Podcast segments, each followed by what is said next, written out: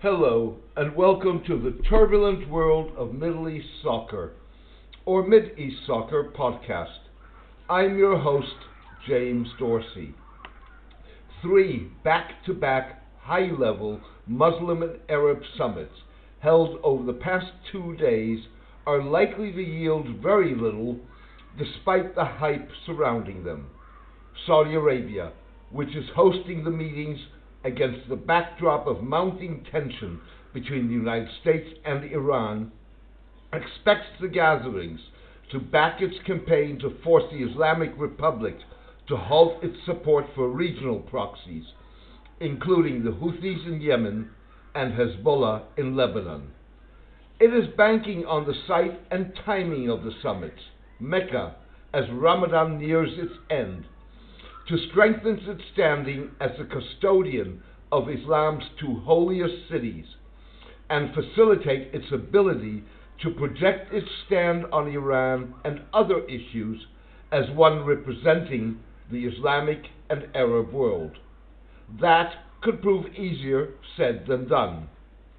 The three organizations involved, the 57 Nation Organization of Islamic Cooperation, or OIC, the 22 member Arab League, and the Six Nation Gulf Cooperation Council, or GCC, are deeply divided over Iran, how to restore regional security, and a host of other issues. Iraq, Turkey, Pakistan, Algeria, Morocco, Oman, and Qatar have adopted less strident positions towards Tehran. Some are believed to be back channeling between the United States and Iran. Behind the scenes, various Muslim and Arab leaders, including some of Saudi Arabia's closest allies, are likely to urge Crown Prince Mohammed bin Salman to prevent tensions with Iran from escalating into military conflict. Officials from the United Arab Emirates, in a bid to dial down tensions, have so far refrained from appointing blame for the sabotage of oil tankers in the Gulf of Oman and a drone attack on a Saudi oil pipeline, pending the outcome of an investigation. Some leaders are likely to advise Salman to enter Iranian Foreign Minister Mohammad Javad Zarif's proposal that Iran and Gulf states sign a non aggression pact. First indications are that the advice is likely to fall on deaf ears. Saudi King Salman opened the Arab summit with a call for a, decisive and repelling stand that would stop alleged Iranian aggression. He accused Iran of developing nuclear and ballistic missiles, ignoring the denials coming out of Tehran. The belligerent Saudi tone was set before the summit when the country's foreign minister Ibrahim al Assaf urged an OIC foreign ministers gathering before the Mecca meeting to confront with for force and firmness the oil tanker sabotage and drone attack. Arab News, a newspaper owned by Crown Prince Mohammed bin Salman's brother, Turki bin Salman al Saud, called for the U.S. to carry out surgical strikes against Iran. But despite King Salman's call, Iraq has deflected the attack, reflecting the division among Arab states. Its president, Barham Saleh, told leaders at the summit that the security and stability of Iran is in the interest of Muslim and Arab states, adding that he hopes Tehran's security is not targeted.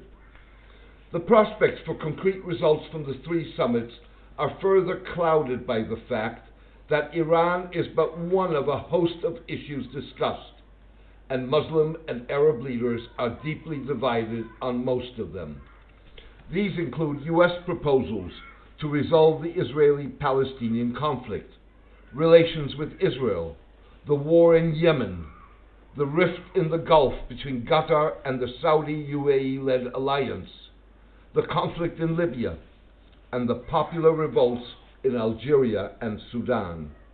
The U.S. peace plan, plan, in particular, is likely to be rejected in starker terms than Crown Prince Mohammed would like. The Prince and his UAE counterpart, Mohammed bin Zayed, as well as Bahraini leaders, have privately supported the American effort, despite the widespread perception that it favors Israel and ignores Palestinian aspirations.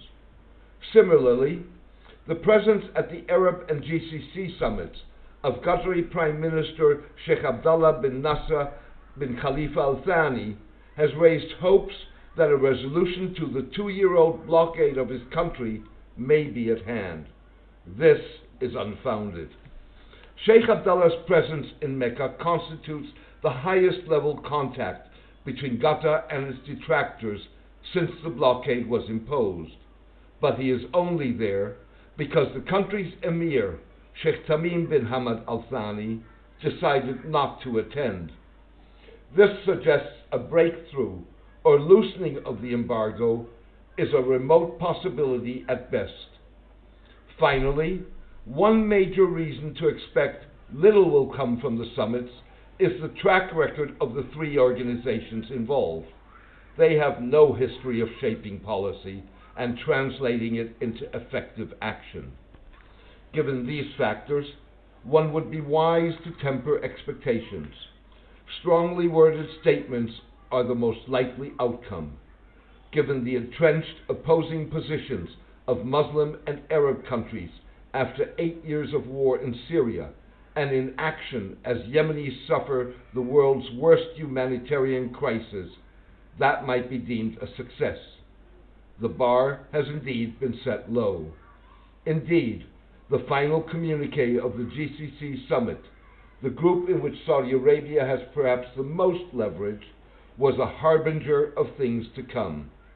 It made no apparent mention of the sabotage of oil tankers, but condemned the attacks by Houthi militias on oil pipelines and insisted that Iran halt its support of the rebels.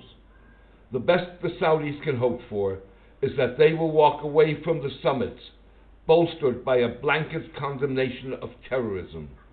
Riyadh will then be free to interpret this and trumpet it as a reference to Iran and its ambitions. Thank you for joining me today. I hope you enjoyed the podcast.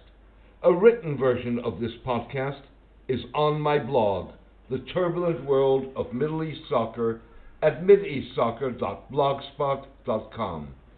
Please join me for my next podcast in the coming days. All the best and take care.